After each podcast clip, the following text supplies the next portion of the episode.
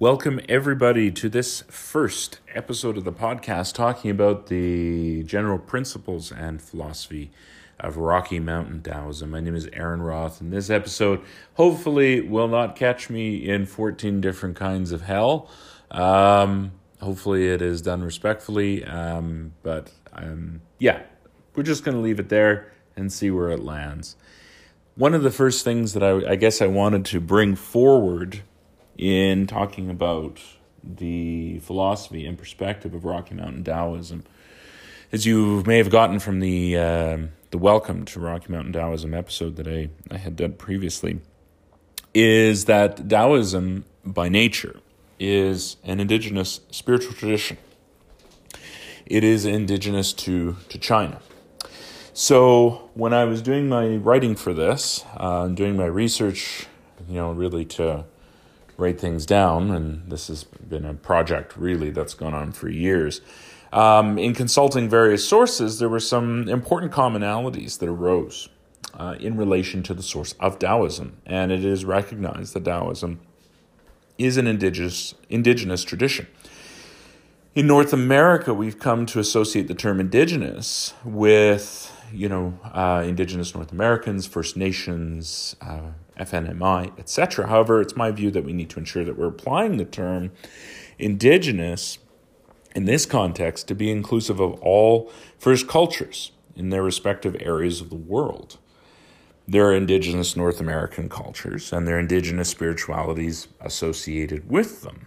However, the term should apply equally to other cultures and traditions where appropriate. So, for instance, Ifa, which is a Yoruba religion in West Africa, uh, and system of divination, it is indigenous to its area of West Africa.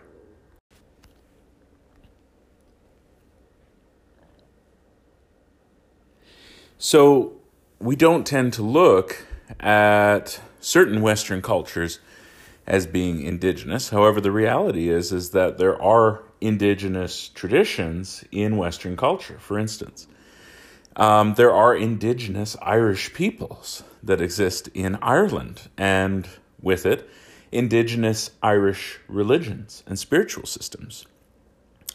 Um, although, really, the nature of Irish religion and spirituality as an indigenous tradition has largely been lost to the mists of history with continuous colonialization efforts of, of Ireland. Nevertheless, the same principle is applicable to Taoism in China. It is an indigenous tradition to China. Taoism is an indigenous spiritual tradition. It's important to elucidate that uh, as a indigenous spiritual tradition, um, Taoism shares a significant number of high level characteristics with other indigenous traditions throughout the world, including those found in North America, South America, and Africa.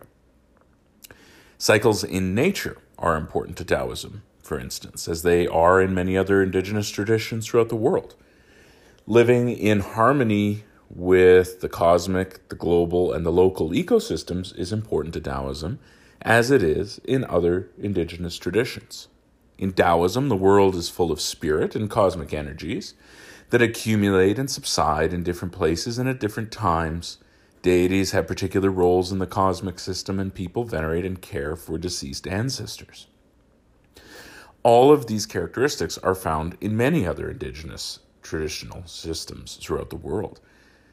Most importantly, however, Taoism, like other indigenous traditions, does not separate itself from the culture uh, or everyday life experience of the people who practice it. In Western traditions, at least since the Enlightenment, there's been a tendency to separate religion from other elements of society and culture, spirituality from other elements of society and culture, arguing that it is the purest form of human endeavor and ought not to be muddled and mixed in with the mundane of the world. Indigenous spiritual traditions, however, tend to be highly integrated, inseparable really, from the cultural and worldview uh, practice and perspective of the tradition that they spring from. Therefore, all of life, all of culture, all of human experience is part of the spirituality matrix. It's organic, it's natural in the way that it intertwines with our daily life.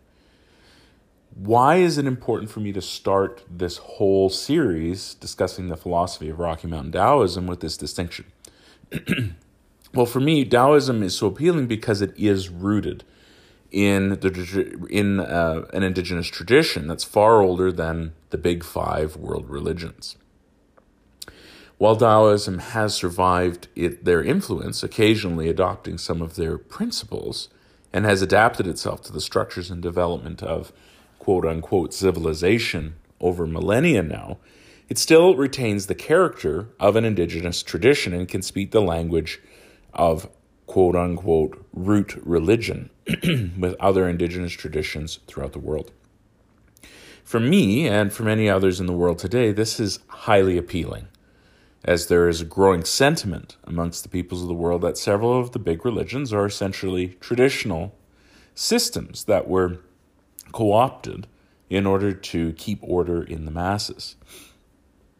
Positive religion is found in systems that encourage individual spiritual experiences, mystical experiences, even. And that link the person with the local, the global, and the cosmic ecosystems, highlighting that each individual, as being an invaluable part of the community, and is not just another quote unquote bum in the pew. Taoism, for me, is a system that encourages people to leave behind rigid dogmatism and social hierarchy in favor of genuine spiritual growth and development. And that theme shapes Rocky Mountain Taoism, the way that it will proceed forth. So, in the next episode, we're going to start with some key concepts of Taoism and Rocky Mountain Taoism in particular. So I hope that you will join us for those episodes.